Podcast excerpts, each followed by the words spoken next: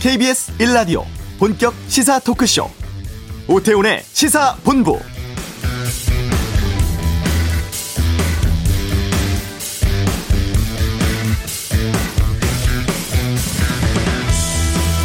주말 사이 코로나19 신규 확진자가 1000명 넘게 나왔고 오늘 확진자 수는 718명으로 집계되었습니다. 서울, 경기도 등 수도권의 상황이 매우 심각한데요. 오늘부터는 수도권 150개 지역에 임시 검사소 설치돼서 증상이나 동선에 관계없이 검사받을 수 있습니다. 정부는 선제적으로 거리두기 단계를 3단계로 올려야 한다는 여론에 대해서 신중한 검토가 필요하다고 밝혔습니다.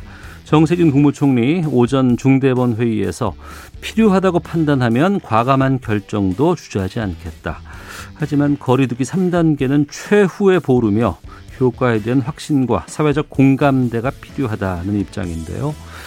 오태훈의 시사본부 잠시 뒤 두 번째 이슈 시간에 전문가 연결해서 지금 코로나19 상황 살펴보는 시간 갖도록 하겠습니다.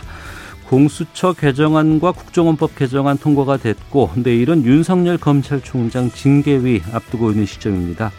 여기에 대한 여당 입장 이슈에서 들어보도록 하겠습니다. 비건 미 국무부 부장관 방한 결과와 메시지는 2부 외교전쟁에서 다루겠고요. 월요일 시사구말리 있습니다. 무제한 토론 중인 임시국회 상황, 또 공공임대주택 관련 문 대통령 발언 진실공방 등 다양한 정치 이슈에 대해서 정리해보는 시간 갖도록 하겠습니다. KBS 라디오 오태훈의 시사본부 지금 시작합니다. 네, 지난주 공수처 개정안 통과가 됐고 또 주말 사이에는 국정원법 개정안이 통과됐습니다. 그리고 한 차례 연기됐던 윤석열 검찰총장의 두 번째 징계위는 내일 열리게 됐는데요. 현 상황에 대해서 여당에서는 어떻게 보고 있는지 좀 말씀 나눠보겠습니다. 더불어민주당 염태영 최고위원 연결하겠습니다. 안녕하십니까? 예, 안녕하세요. 수원시장이고 민주당 최고위원인 수원시장 염태영입니다. 네. 수원시 관련해서 마지막에 좀 저희가 좀 말씀 네, 나누겠고요. 네.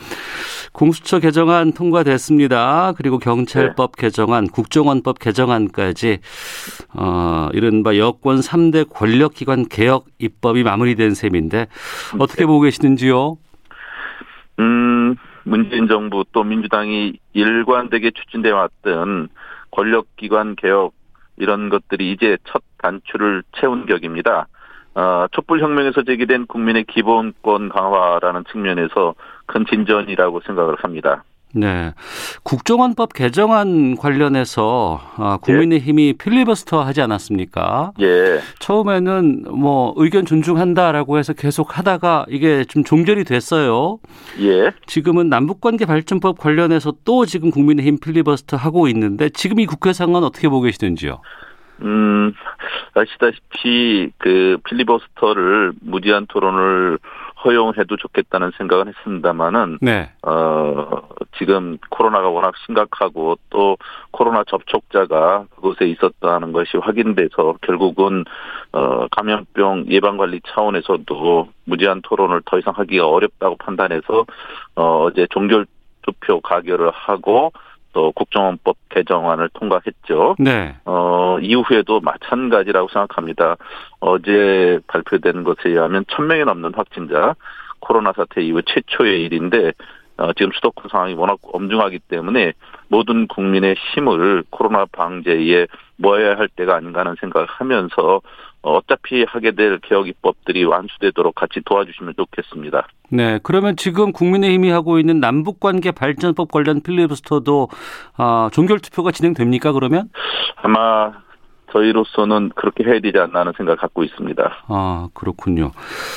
어, 공수 처 개정안이 통과가 됐고 이제 해야 될 일들이 좀 있을 것 같습니다. 추천 후보를 선정해야 되고 관련해서 대통령 제각뿐만 아니라 이제 인사청문회까지 진행이 돼야 되는데 출범 앞두고 좀 어떤 이야기가 당내에서 지금 오가는 게 있는지요? 어, 사실은 이것이 그 지난해 12월 30날 공수처법이 국회를 통과하고 또 지난 1월 14일 법률이 제정되고 나서 지난 7월 15일부터 시행돼야 했으나 아시다시피 야당의 공수처장 후보 추천에 대해서 계속 그 좌절시키려고 했던 이 일 때문에 지금 이렇게 늦어진 거거든요. 네. 그래서 어 우리로서는 올해 안에 출범을 완료하고 내년 그 초부터는 공수처가 본격 활동을 해야 된다 하는 생각을 갖고 그런 스케줄로 진행을 하고자 합니다. 네. 그러면 그 후보 추천위원회 지금 그 중단돼 있는데 멈춰 있는데 이게 곧 재개가 되겠군요. 예, 어, 지금 이제 공수처법이 개정이 완료됐기 때문에 에, 저희로서는 곧 그 공수처장 그 추천 과정을 진행해야 된다고 생각을 합니다. 예. 일곱 명 가운데 여섯 명이 동의가 됐었는데 이게 3분의 2 이상으로 바뀌지 않았습니까? 예. 그 두 분, 국민의힘 추천 후보 위원들이 만약에 참여를 하지 않겠다거나 그럴 경우에는 어떻게 됩니까?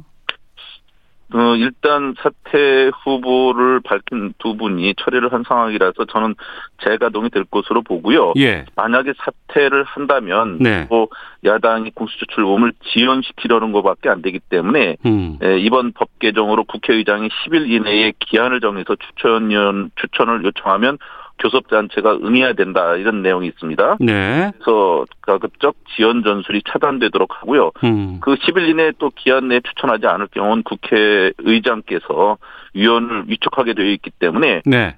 저로서는 공수처 출범은 올해 안에 될 수 있다는 기대를 갖고 있습니다. 아, 사퇴 의사를 밝힌다고 하더라도 그 후속 관련된 절차들이 법에다 준비가 돼 있군요. 예, 예. 어, 지금 보도들이 꽤 예상 보도긴 합니다만 초대 공수처장 후보로 이름까지 거론되고 있어요. 김진욱, 전현정 이 두 분이 유력하다는 보도들 나오고 있는데 이 보도는 어떻게 보십니까? 저희로서는 지금 그 공수처 추천위에서 할 일이기 때문에 예단하는 것은 적절치 않다고 생각을 합니다만, 네, 어, 지난번에 그 일곱 분의 공수처 추천위원들께서 다섯 분이 동의를 한두 분이 김진욱, 전현정 두 분이거든요. 예, 예. 그래서 그 이번에도 같이 한다면 이 두 분 중에 나올 가능성이 높다는 보지만 그것은 또 저희가 할 일이 아니라 어. 추천위원들께서 결정할 일이라 지켜봐야 될 것 같습니다. 예. 국회 본회의에서 속속 지금 아, 표결을 통해서 어, 법안들이 지금 통과가 되고 있습니다. 그런데 여당 내에서 그 조웅천 의원이 공수처법 또 국정원법 개정안 표결에도 좀 불참 하고 있다 그래서 좀 관심이 좀 쏠려 있는데 이 행보는 당내에서 뭐라고 지금 평가를 하세요? 많은 그 의원이나 당원들께서 비판을 하고 계시고 또 공감이 가는 부분도 있습니다. 네. 근데 이제 국회의원은 각 개인이 헌법기관이지 않습니까? 예. 그 판단 또한 존중돼야 될 것 같고요. 예. 그리고 조홍천 의원께서도 비판이 당연히 있을 거로 보고 본인이 감당해야 될 몫이다 이런 생각을 합니다. 음. 어, 이전과 다르다면 이제 그 전에 이제 공수처법 표결에 금태섭 의원이 기권한 경우는 이제 그것을 당론으로 정했는데 기권 표결을 해서 당론에 위배된 거고 그 징계 받으셨잖아요. 예. 예. 그리고 조홍천 의원 경우는 그 참석 후에 표결에 불참했고 또 공수처법 개정안 처리 자체를 뭐 당론까지도 정할 것 없이 전부 다 의견이 그 같았기 때문에 특별히 당론으로 정하지 않았었습니다. 네. 음, 그래서 조금 사정은 다릅니다만 아마 이렇게 당의 전체적인 입장과 당원들의 요구 이런 것들에 대해서 본인이 아마 비판이 있어도 감당 하는 것을 그 전제하기 때문에 그렇게 하지 않았을까 생각해서 어 본인이 이후에 그 지지자나 당원들의 요구에 대해서 감내할 몫이 있지 않겠나 하는 생각이 듭니다. 네.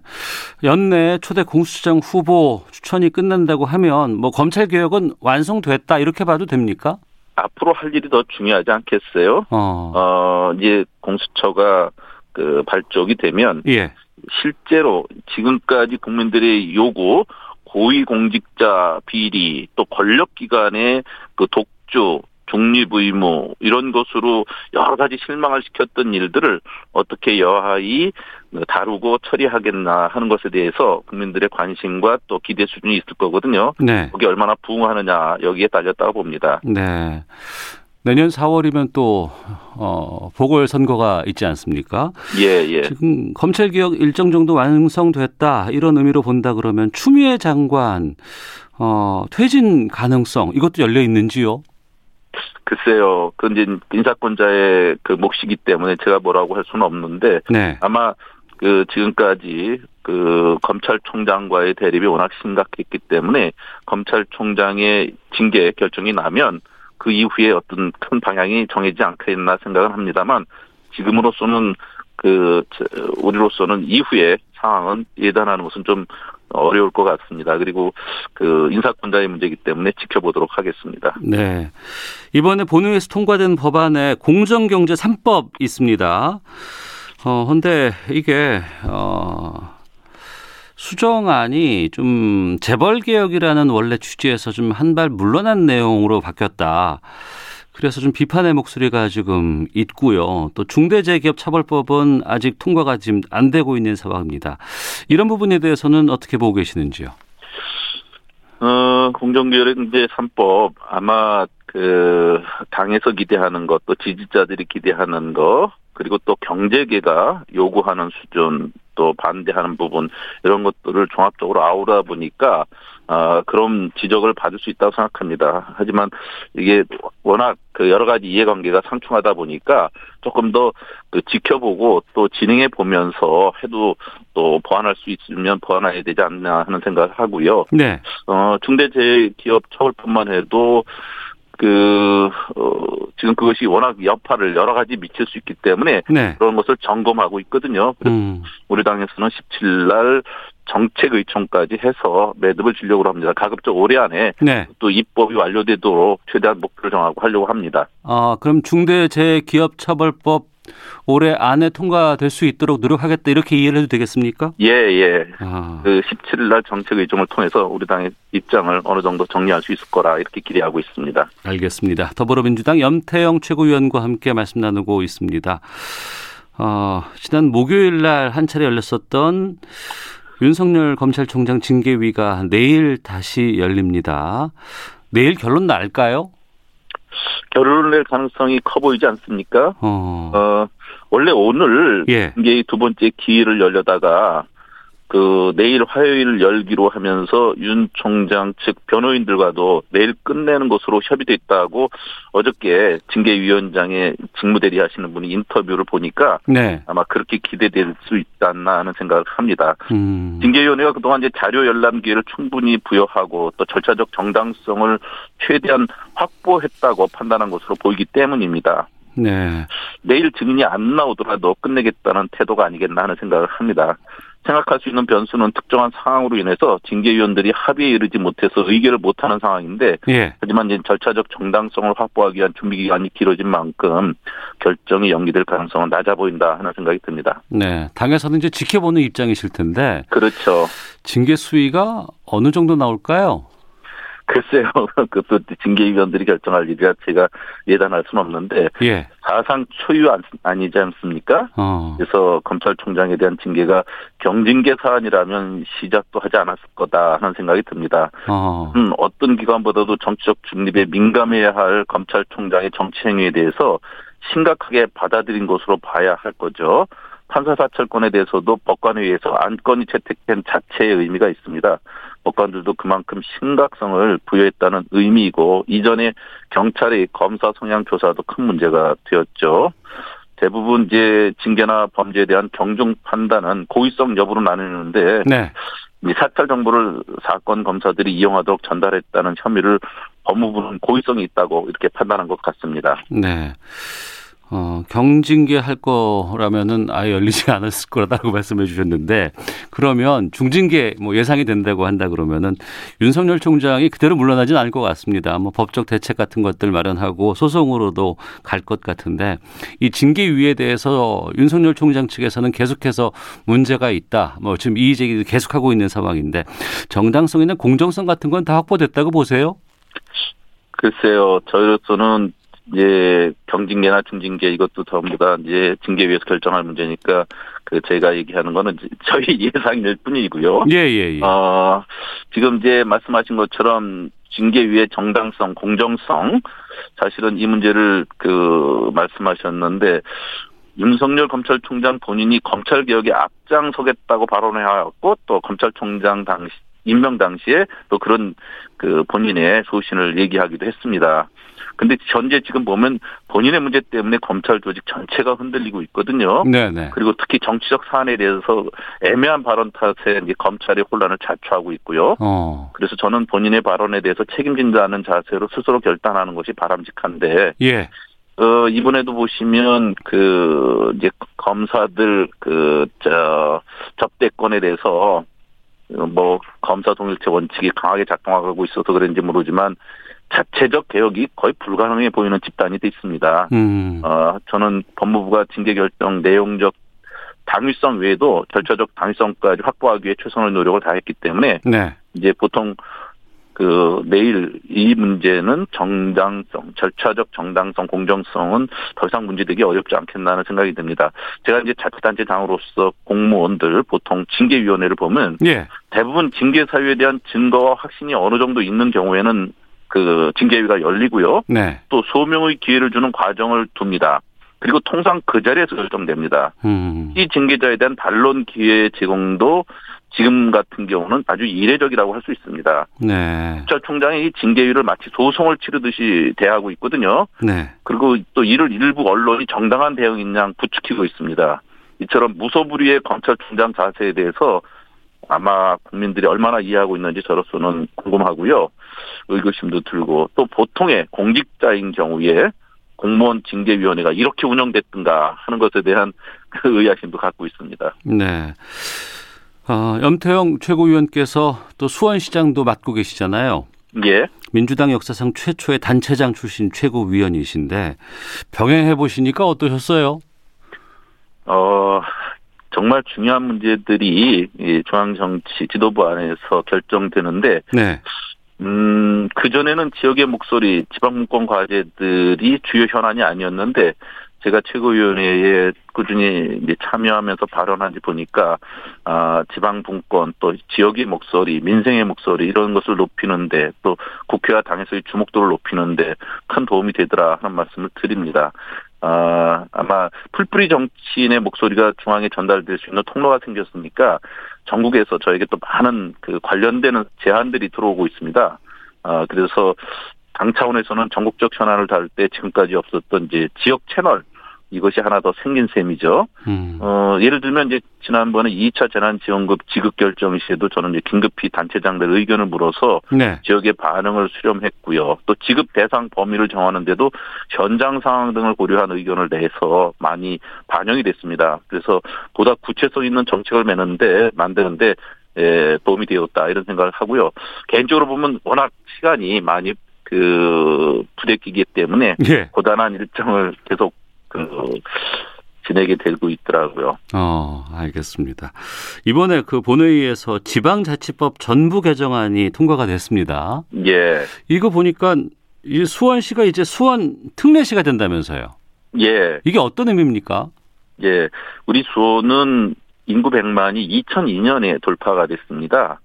어, 그렇지만 1997년에 울산 광역시가 된 이후에는 더 이상 광역시를 만들지 않았거든요. 예. 지금은 울산광역시보다도 인구가 7만이나 많습니다. 어. 그런데 우리는 기초자치단체로 분류돼 있어서 중앙정부가 모든 행정을 광역 위주로 하다 보니까 예. 너무나 많은 차별과 불이익을 받고 있었습니다. 예. 현재는 또 100만 이상 도는 도시가 수원 외에도 고양, 용인, 창원 이렇게 네 개나 돼 있고요. 어. 그래서 이런 불이익이 더 이상 그 지속되지 않도록 하는 것이 필요하다 하는 것이 하나 있었고요. 또 지방자치가 실시된 지 이제 내년이면 30주년입니다. 네. 이제 지방자치가 부활 30주년 됐는데 32년 전 지방자치제가 본격 시행되기도 전에 만들어진 지방자치법이 여태까지 크게 고쳐지지 않고 지속돼 왔어요. 음. 현실을 반영하지 않은 내용들이 너무 많아서 이런 것들을 고칠 내용이 너무 많아서 이제 지방자치법 전부 개정안이 국회에 20대 국회에도 발의가 됐었는데 결국 다루지도 않고 폐기됐다가 21대 국회 들어서 이번에 심도 깊은 논의를 한 끝에 지난 9일 날 통과된 거거든요. 그 안에는 이제 수원 특례시가 있습니다. 어, 지금 이제 이번 코로나19 대응 과정에서 보여준 우리 시민들의 성숙한 모습, 또 지방 정부들의 창의적이고 또, 또 선제적인 방역 성과, 이런 것들을 감안할 때 네. 지방자치제 발전을 위해서 전부 개정안 통과를 환영하고 또 그 안에 그 다양한 특례와 또 그 지방의 현실을 반영한 특례시 조항 이런 것도 의미가 있다고 생각하고 저로서는 10년 만의 성과라고 생각해서 감회가 새롭습니다. 네. 개인적으로 보셨을 때도 2020년이 상당히 좀 많은 의미가 있으실 것 같습니다. 민주당 최고위원으로 활동도 해오시고 수원시장 하시면서 여러 가지 일들 어, 해 주셨는데 앞으로 어떤 계획 갖고 계신지 끝으로 말씀 여쭙겠습니다. 예, 어, 저로서는 이제, 어, 1년 반 정도 시장 임기가 남았고요. 어, 2022년 8월까지 최고위원을 하게 됩니다. 아, 지방자치단체장 출신의 최고위원으로서 민주당을 혁신하고 건강하게 하는데 최선을 다할 거고요. 저를 뽑아주신 많은 풀뿌리 정치인들의 기대에 부응하도록 지방의 문제, 민생의 문제, 현장의 문제들을 개선하는데 최선을 다하겠습니다. 예, 알겠습니다. 여기까지 듣겠습니다. 고맙습니다. 예, 감사합니다. 네, 어, 더불어민주당 염태영 최고위원 연결해서 말씀드렸습니다. 자, 이어서 이 시각 교통 상황 살펴보고 헤드라인 뉴스 듣고 돌아오도록 하겠습니다. 교통정보센터 김민희 리포터입니다. 네, 현재 제주 지역에서는 대설특보가 내려지면서 산간 지역을 중심으로 많은 눈이 내리고 있습니다. 이 때문에 천백도로가 어승생 입구에서 천백고지 구간은 체인을 감아야 운행이 가능하고요. 또 제주 해상에는 풍랑특보까지 내려지면서 대형 카페리선을 제외한 소형 선박의 운행이 운항이 통제됐습니다. 또한 호남 서해안 지역에서도 많은 눈이 내리고 있는데요. 무안 광주 고속도로는 거의 전 구간에서 눈이 내리고 있고요. 서해안 고속도로도 부안에서 목포 사이가 눈길이기 때문에 교통 안전에 더욱 신경 쓰셔야겠습니다. 청주 영도고속도로 청주 방면으로 화서 1터널 부근에서는 차량 화재 사고가 나면서 이 일대 4km 구간에서 극심한 정체입니다. 중부 내륙고속도로 창원 쪽으로 칠서 일대로는 작업 여파받아 정체고요. 서울 시내 내부순환로 성산대교 쪽으로 정릉 램프 부근 3차로에서는 고장난 차를 처리하고 있습니다. KBS 교통정보센터였습니다.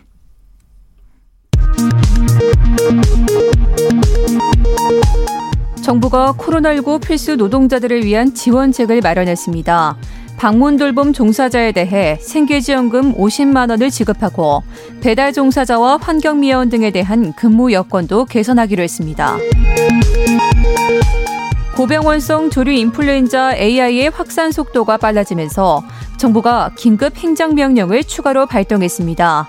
가축 사료와 분뇨, 퇴비를 옮기는 차량 외에 전국 농장에 외부 차량이 원천 차단됩니다. 지난 10일 출소한 아동 성범죄자 조두순의 집 앞에서 소란을 피우는 등 일부 시민과 유튜버들의 불법 행위가 잇따르자 경찰이 수사에 착수해 공무집행 방해 등 혐의로 8명을 입건했습니다.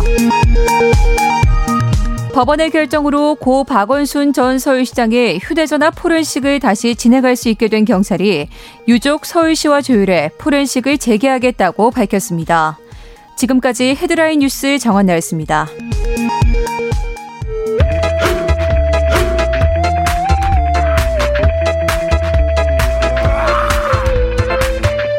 오태우래 시사 본부 네, 지난 토요일 신규 확진자 950명, 일요일 1030명, 그리고 오늘은 718명 나왔습니다.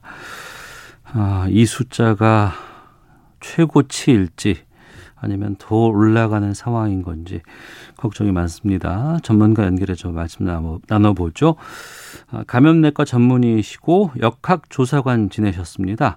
한국의학연구소 신상엽 학술위원장을 연결하겠습니다. 안녕하십니까?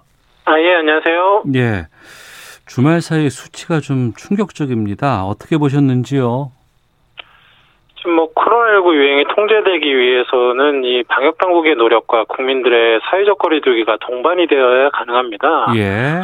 그런데 지금의 3차 대유행은 이 방역 당국에서 좀 선제적으로 유행을 억제할 만한 방법이 좀 마땅치가 않은 상황이기 때문에 네.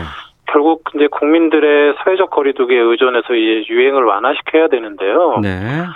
그 이제 지금 보면 이제 11월 중순부터 이제 그 사회적 거리두기를 단계를 계속 강화하고 있음에도 불구하고 이 사회적 거리두기의 이제 간접 지표가 이제 이동량 감소 이런 걸로 다 드러나거든요. 네, 네. 근데 그런 이동량 감소가 한 계속 20%대에 머무르고 있어서 음. 이런 상황이라 그러면 좀 유행이 좀 완화되기는 좀 어려운 상황으로 보입니다. 네. 방역 당국에서 쓸만한 카드를 쓰곤 있지만 거기에 반응하는 뭐 사람들의 움직임이라든가 이런 것들이 줄지 않았다 이렇게 보시네요.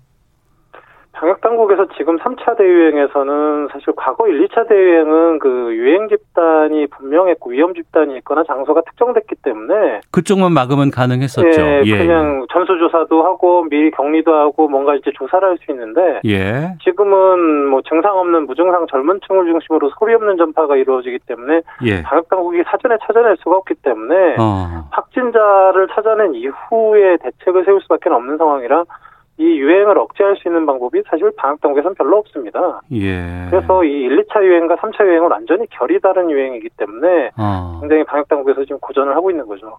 500명 넘는다고 했을 때 깜짝 놀랐거든요. 그때도 1000명 갈 수 있겠다라고 얘기했었는데 정말 그럴까 싶었는데 1000명이 현실화가 돼 버렸습니다. 지금이 이게 최고점이 아닐 것 같다는 게 더 걱정인데 그럴까요? 이제 결국 이 향후에 이제 코로나19 유행이 얼마나 더 커질 것이냐 이런 규모는 네. 이제 한 명이 몇 명을 감염시킬 수 있냐는 재생산 지수와 세대기를 통해서 이제 추정을 할 수가 있는데요. 네. 이 재생산 지수가 이제 11월 중순에 1.53, 한 명이 한 명 반 이상을 감염시키는 그 정도까지 올라갔다가 네. 사회적 거리두기를 강화하면서 지난주에는 1.23까지 감소한 상태입니다. 예. 근데 코로나19는 한 명이 다른 사람한테 감염시키는데 한 3일이면 충분하거든요. 어. 근데 이것도 굉장히 높은 거예요. 그러니까 1000명이 3일만 지나면 1230명이 될 수 있는 유행이 지난주까지는 계속됐다는 얘기거든요. 예. 이번 주에 이제 재생산 지수와 이제 그, 뭐좀 이동량 감소를 좀 봐야 되겠지만 어. 또 12월 8일부터 또 강화한 부분들이 있어서 네네. 그런 이후에도 재생산 지수 감소가 없고 이동량 감소가 없다 그러면 사실은 추후에도 확진자 수가 더 증가하게 될 수밖에는 없는 상황이라고 볼 수 있습니다. 음.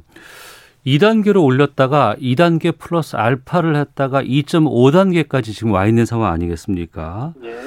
그러니까 거리두기를 그때마다 항상 뭐 강화해야 된다, 더 선제적으로 해야 된다라고는 얘기는 하지만 단계를 올렸어도 효과가 잘 나타나지 않고 있는 건 왜 그럴까요? 뭐 지금 효과가 없진 않지만 이제 유행을 감소시킬 정도가 되질 못하고 있는 것 같고요. 예, 예. 사실 이제 좀그 좀 확인을 해봐야 되는 게 지금 5단계로 나눠져 있는 이 사회적 거리두기 단계가 네. 1, 2차 유행의 경험을 토대로 만들어진 기준입니다. 어. 말씀드렸듯이 1, 2차 유행은 방역 당국의 노력으로 어느 정도 컨트롤이 됐고 또 국민들도 아, 어디가 위험하다 이런 걸 알고 있기 때문에 스스로 조심할 수 있는 부분들이 있었는데 예. 지금 이 3차 유행은 1, 2차 유행과는 굉장히 양상이 완전히 다르고 방역 당국의 역할이 거의 있을 수가 없는 상황까지 되기 때문에 예. 그 지금의 3차 유행, 1, 2차 유행과는 워낙 통제하기가 까다롭기 때문에 그 여러 감염 전문가들이 지난 1, 2차 유행을 기준으로 만들어 놓은 지금의 5단계 기준을 그냥 3차 유행에 적용시키면 잘 맞지 않는 부분들이 있기 때문에 네. 한 단계나 두 단계를 선제적으로 올려도 가능할지 모르겠다 이런 그 판단하고 의견을 냈던 부분들이 있었거든요. 어. 어, 뭐 지금 뭐 그건 이제 뭐 지금 뭐 돌아봐서 생각이긴 하지만 네. 어, 앞으로라도 이제 뭐 말씀드렸지만 재생산 지수와 이동량 감소 이런 확진자 수 추이를 봐가면서 사회적 거리두기 단계는 계속 좀 조정이 필요할 수 있겠습니다. 네. 가보지 않은 상황이 지금 현실화가 된 거 아니겠습니까? 그러면 이 네. 시점에서 어, 거리두기 단계를 뭐 다시 좀 나눠야 되는 건지 아니면 새롭게 만들어야 되는 것이 필요한 건지도 궁금하고 지금 언론에서는 거리두기 3단계로 상향해야 된다라는 뭐 지적들 계속 지금 보도하고 있거든요. 이 부분은 어떻게 보시는지요? 그럼 과거 2단계 알파로 올릴 때쯤 3단계로 가야 된다는 그런 주장들은 감염내과 감염 전문의들은 많이 했었고요. 예. 근데 3단계로 올리게 되면 뭐 당연히 경제적 여파가 너무 크기 때문에 음. 정부로서 고민이 많을 수밖에 없을 것 같고요. 네. 근데 이번 주에도 뭐 재생산 지수 이동량 감소가 없다면 결국 3단계로 올릴 수밖에 없는 상황이 이제 올 것 같고요. 어. 근데 문제는 이 3단계로 올리더라도 이 과거 신천지 대구 유행 때 대구 시민들의 이동량 감소가 한 40% 가까이 됐었거든요. 네. 뭐 이런 좀 국민들의 자발적인 사회적 거리두기가 동반되지 않는다면 음. 지금의 유행이 워낙에 좀 컨트롤이 까다롭기 때문에 봄철이 오기까지 유행을 통제하기가 매우 어려울 수도 있습니다. 예. 서울 경기도 등 수도권의 상황이 상당히 좀 심각합니다. 오늘부터는 임시검사소에서 증상이나 동선에 관계없이 검사를 받을 수 있다고 하는데 검사 건수를 늘리는 게 중요합니까? 어, 지금 이제 방역 당국이 선제적으로 어떤 대책을 세울 수가 없기 때문에 검사를 할 수가 없기 때문에요. 예. 조금이라도 증상 있는 사람들이 편안하게 바로 검사를 받을 수 있고 익명 검사에서 좀 어떻게 수월하게 검사를 받을 수 있게 만드는 건 굉장히 중요할 수 있습니다. 그 과정에서 한 명이라도 빨리빨리 이제 진단이 된다 그러면 그 사람을 위한 지역사회 감염을 막을 수 있기 때문에 네. 그 검사를 편안하게 이제 좀 그 받을 수 있게 만들어주는 이런 세팅을 하는 건 굉장히 중요하다고 생각을 합니다. 네. 그 뉴스를 보면은 이제 코에다가 어, 면봉 넣어서 검사하는 PCR 검사를 지금까지 해왔잖아요. 예, 예. 근데 뭐 타액 검사를 한다거나 뭐 신속 항원 검사 같은 것들도 지금 함께 이루어지고 있다고 하는데 좀 이렇게 어차피 지금 상황이 심각하다 그러면은 이 진단 검사를 어떤 단체나 개인이나 스스로 하는 뭐 키트 같은 것들이 필요하다라는 의견은 어떻게 보십니까? 뭐 키트로 하는 거는 이제 신속 항원 검사를 얘기하는 건데요. 예, 예.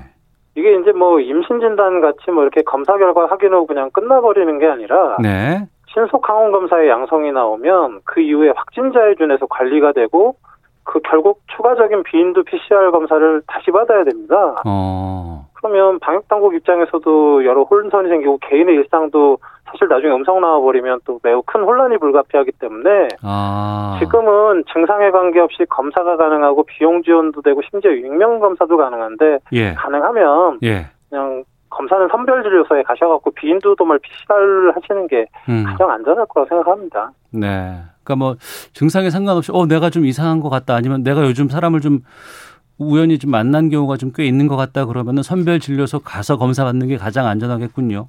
예, 예. 어. 일부 전문가들이 그 전 국민 전수조사 하자 뭐 지자체에서도 뭐 하겠다는 것도 좀 꽤 있는 것 같습니다. 이거는 어떻습니까? 뭐 해볼 수는 있는데요. 예. 지금 사실 이제 방역이라는 게 역량이 굉장히 제한적입니다. 어. 지금의 상황에서 워낙에 이제 유행이 광범위하게 벌어지고 있기 때문에 선택과 집중을 할 수밖에 없는데 예. 제가 직접 역학 조사를 해봤던 입장에서 현 상태에서 전 국민 전수조사를 한다 그러면 뭐 확진자 일부를 좀 빨리 찾아낼 수 있을지는 모르지만 좀 너무 비효율적이고 방역 역량을 좀 분산시켜서 어. 오히려 코로나19 유행 통제에 악영향을 줄 가능성도 있기 때문에 굉장히 신중하게 판단을 해야 되는 그런 정책이라고 생각합니다. 네. 그 역학조사관 지내셨다고 하셔서 좀 여쭤볼게요. 기존에는 한 명의 확진자라도 찾겠다라는 것으로 방역당국에서 임했었고 역학조사가 이루어졌습니다. 근데 앞서서 말씀해 주셨던 것처럼 지금 주위에 어떤 어, 감염자나 확진자가 있다고 해도 이상한 상황이 안 돼 버렸어요. 이럴 때 역학조사는 어떻게 해야 될까요? 이 역학조사는 크게 이제 감염 경로 조사와 이제 접촉자 조사로 나누어집니다. 네. 감염 경로 조사를 잘 해야지 지역 사회의 유행의 역학적적 고리를 끊어서 유행이 이제 통제시킬 수 있게 되는데 문제는 지금은 그런 감염 경로 조사가 무증상자들에 의해서 막 퍼뜨려지고 있기 때문에 찾아낼 방법이 없습니다. 방역 당국에서. 네. 그래서 지금 감염 감염 경로 조사를 제대로 할 수가 없는 상황이기 때문에 지금의 다, 그, 다각도, 다, 다양하게 벌어지는 유행을 막을 수는 없고요. 음. 결국은 지금 이제 집중해야 되는 거는 접촉자 조사입니다. 네. 환자 한 명이 발생했을 때 그 사람에 의해서 노출된 위험한 사람들을 빨리 격리를 해서 최대한 빨리 진단을 하고 음. 그래서 그 이제 그 사람들이 빨리 진단받아서 치료를 빨리 빨리 받아서 중증 환자가 되지 않고 또 지역 사회에 또 퍼뜨리지 않고 이런 일단 보이는 확진자에 이제 집중할 수밖에 없는 상황이고요. 네. 유행의 고리를 감염 경로 조사로 끊을 수 없기 때문에 국민들의 사회적 거리두기에 의존해서 끊을 수밖에 없습니다. 음. 더 이상의 전파 좀 막기 위해서 저희가 우리가 해야 할 가장 중요한 일 뭐가 있을까요? 지금 뭐 말씀드렸지만 사회적 거리두기를 3단계로 올린다고 해도 과거 신천지 대구 유형에서 대구 시민들이 보여주셨던 그런 40% 이동량 감소 같은 그런 국민들의 자발적 거리두기가 동반되지 않으면 충분한 효과를 거두기 어렵거든요. 네. 그래서 지금 3단계로 가면 사실 다들 좀 걱정이 많으신데 지금 일단 아직 1.5단계니까 네. 지금 단계에서 어떻게든 최대한 국민들이 자발적으로 사람들 만나지 않고 이동을 멈춰주시는 노력을 해주신다 그러면 어떻게 좀 3단계로 가지 않을 수 있지 않을까 좀 기대를 해보는 바람이 음. 있습니다. 음, 알겠습니다. 아유, 스스로 더 좀 조심하고 외출 자제해야 될 것 같습니다. 지금까지 감염내과 전문의 한국의학연구소 신상엽 학술위원장과 함께했습니다. 고맙습니다. 네, 고맙습니다. 예. 잠시 후 2부 외교전쟁 있고요. 이어지는 시사구말리 주말 사이에 벌어진 정치권 상황 살펴보도록 하겠습니다. 잠시 후 2부에서 뵙겠습니다.